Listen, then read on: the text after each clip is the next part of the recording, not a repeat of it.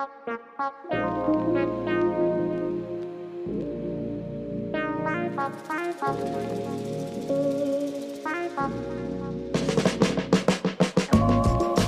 to the Dubs Hub podcast. I'm Thomas here with Chris, reporting live after a huge Game Five win uh, at Chase Center. Chris, how you feeling, man? That was huge. What are your What are your thoughts on the game right off the bat? The season lives on. You know, I was a little tiny part of me was hoping that the season would end so my misery would be over, but we live to fight another day. we could move on until the draft and summer league and all that. No, we're we're back. Uh, the Warriors refused to let the Lakers knock them out in five, and you know held down home court. That was awesome. Yeah, I mean, there was no way the Warriors were losing tonight. I mean, Yeah, just on the Warriors might not win this series. You know, it's still an uphill battle, but Yeah. just having some pride. There's no way you're losing a gentleman's sweep on your home floor as the defending champions. There, there was no shot. it's a team full of champions. There's no way they're gonna go out sad like that. Um, Although there was Yeah. some points in the game where I was like, "Oh, damn."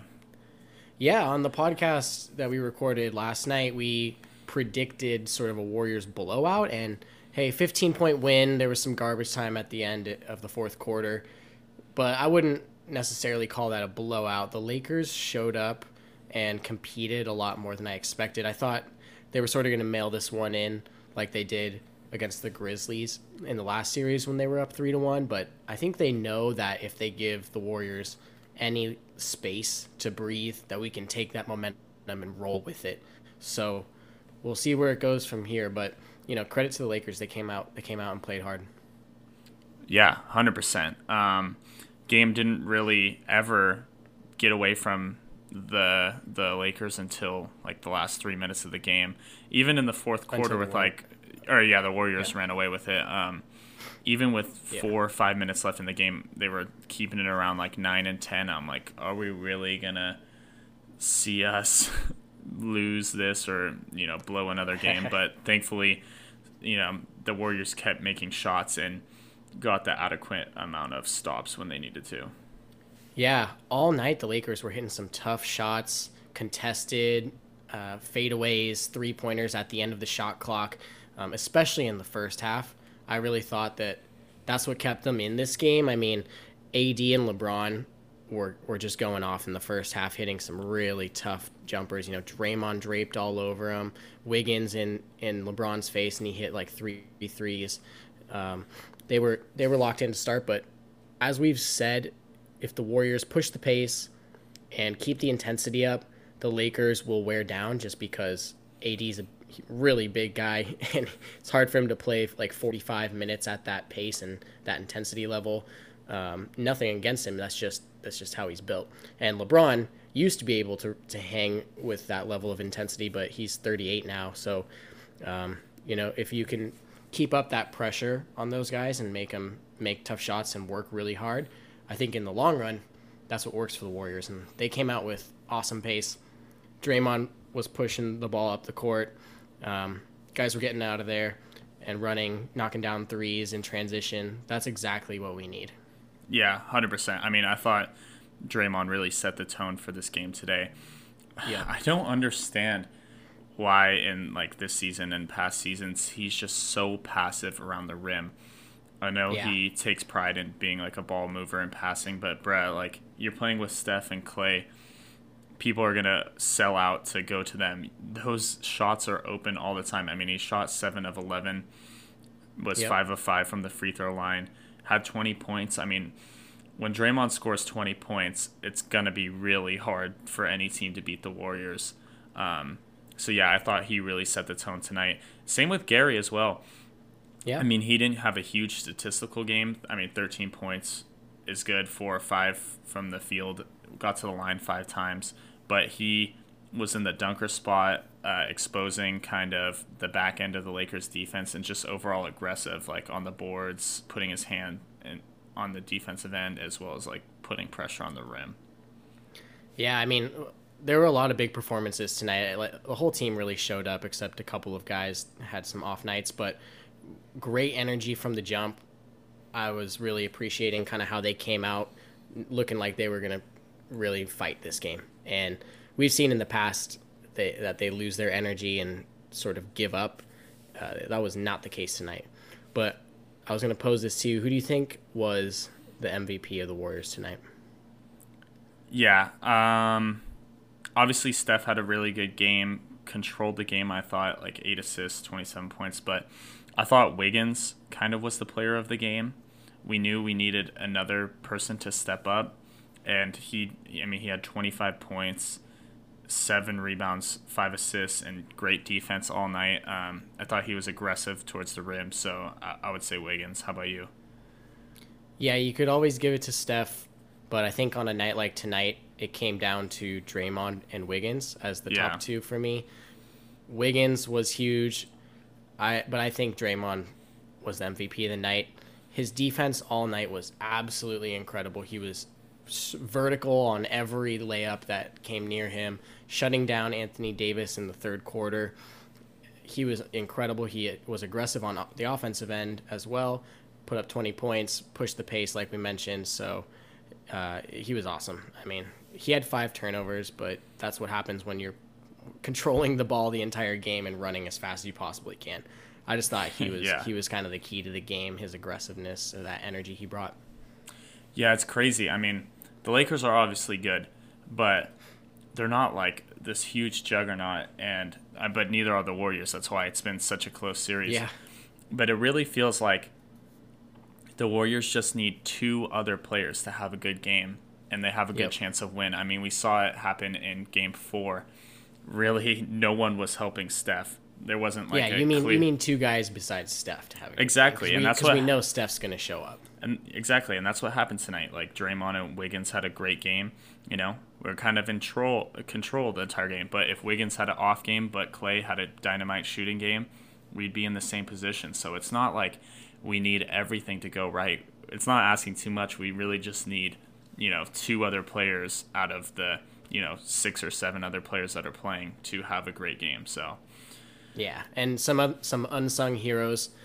I thought that also had a great game where Gary Payton, like Yeah. you mentioned, and then Looney off the bench was massive. I mean, he only played 20 minutes, but he brought he brought that same kind of defensive energy that we saw in the King series. I know he's been battling a sickness. So am I actually. This is a flu game pod for me. Uh, let's but- go.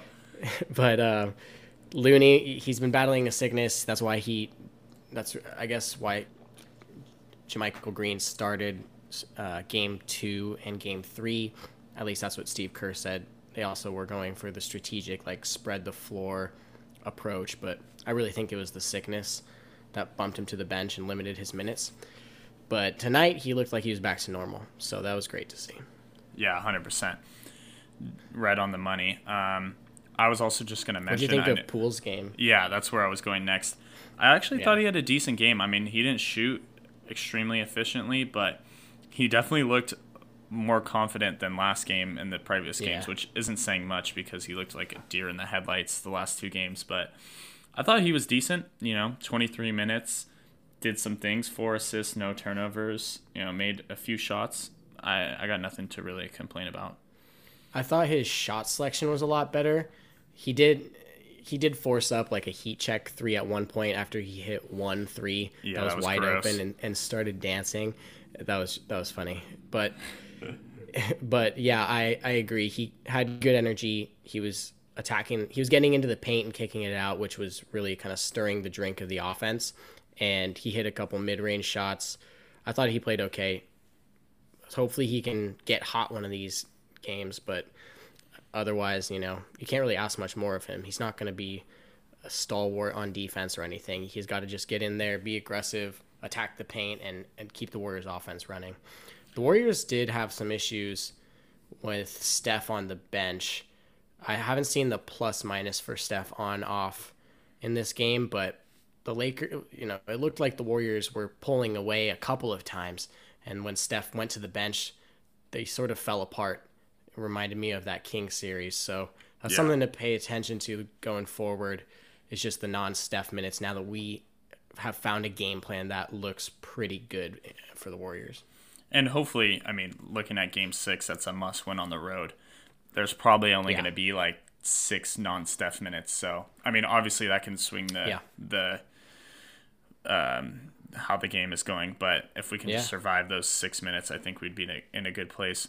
Just two funny things I wanted to um, bring up before we move on to game six is just the we don't teach flopping interview from Darvin Ham during the game was was pretty funny. And following up on that um, in his post game interview on tonight's officiating he said we played the same way we always play. I don't know what a foul is anymore.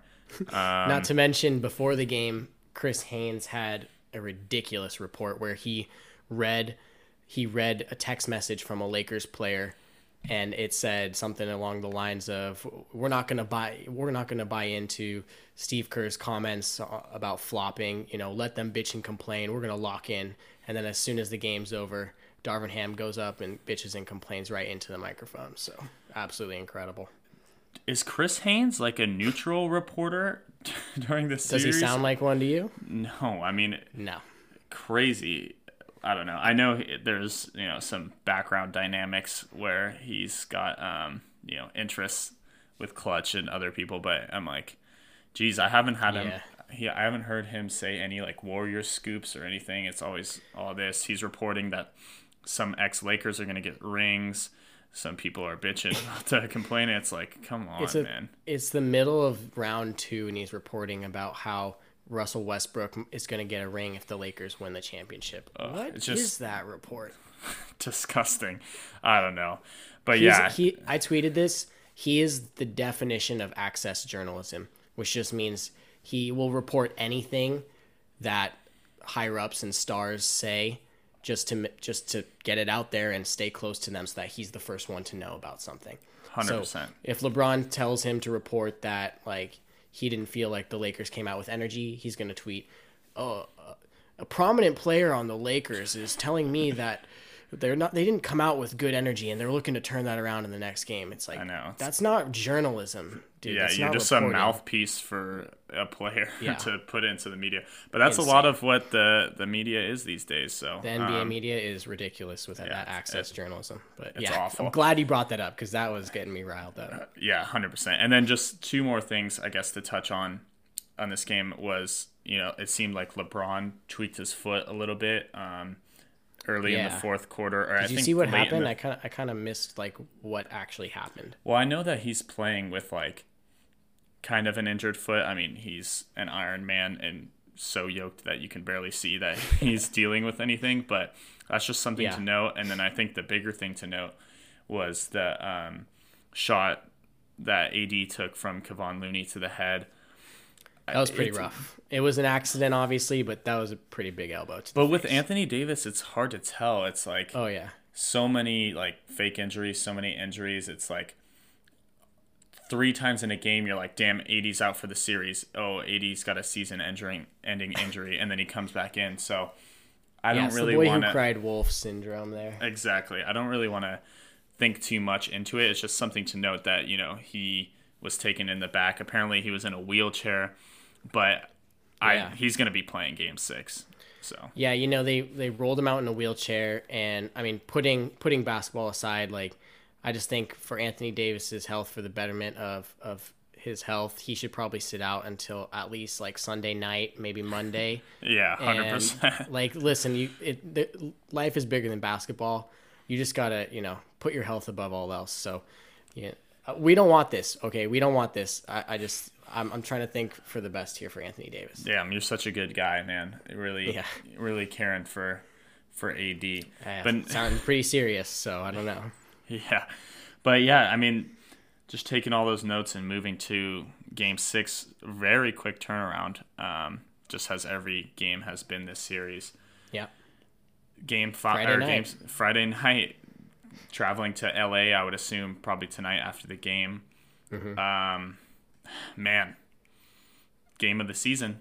I know we've said that a bunch of the times. This uh, Well, they keep putting themselves in position to force a game of the season for them, but this one really is. I mean, no, yeah, and, we, yeah, and you said it last podcast. I mean, obviously, if the Lakers win this, the series is over. But if the Lakers let the Warriors win on Game Six, I really think you know it's in the Warriors' hands to lose on Game Seven. That if they win this Game Six, they're in, in really good position to to move on to the next round, which would be you know a pretty big breakdown for the Lakers. Yeah, this is the Lakers series to lose. It has been since they won Game Four. We came out, took took care of business at uh, at home in Chase Center. I love saying taking care of business, so Yeah. just wanted to get sneak that in one time. Then now we're back to LA. The Lakers are going to be favored. The Lakers are most likely going to win if you're going with probability. Like they've got a more than fifty percent chance of winning. Uh, you know, but the Warriors are a championship organization. They're full of fighters, and we'll see what happens. I'm just glad we didn't go out in in five. I would be disgusted. No, we showed, we showed. I mean, we showed our championship DNA, like they love to say, and in particular, it was the guys that you have to trust the most. It was Steph, Draymond, Wiggins has proven that he's a championship level player, and Clay didn't have a great night, but that happens with Clay. He's up and down, so that was a great mostly down lately, but yeah, Yeah. You know, you never you never know when you're going to get it from Clay though. It's game 6, maybe it's maybe it's on Friday. Ugh, I hate that that kind of discourse. but um, yeah, I mean, just kind of quick previewing the game. I think Steph will obviously show up. Seems like Draymond's kind of unlocked how he has to play. He's played great defense the past uh, two games, so I think that will continue. Um, I hope he's aggressive. God, I mean, Draymond, let's go. You can do it. It doesn't have to Yeah. just be at home. If he's aggressive, Steph's there, and we get a you know similar to even worse game from Wiggins. We just need one more person to, to step up. Whether I mean it's it's most likely got to be Clay. For me, it's the key is going to be three-point shooting. Yeah, yet again. The Warriors have been so bad at Staples Center knocking down threes, not just this series and not just this season. It's this has been a thing for multiple years now. I don't know what it is if it's like the angles in the arena are throwing them off the lighting. They don't understand how to calculate how far away the basket is, but it, it's consistent. Like it's a thing. So if one of the two Splash Brothers gets hot, the Warriors have a great shot. If Wiggins can knock down his open threes, that's huge. I think we have a good game plan, and you know we're looking good. But it's gonna be a tough game on the road. Lakers are gonna be favored. This this is gonna decide the series in my mind because I think if the Warriors win Game Six, they'll win Game Seven. That's how it's gonna go. yeah, and I, I think you're right.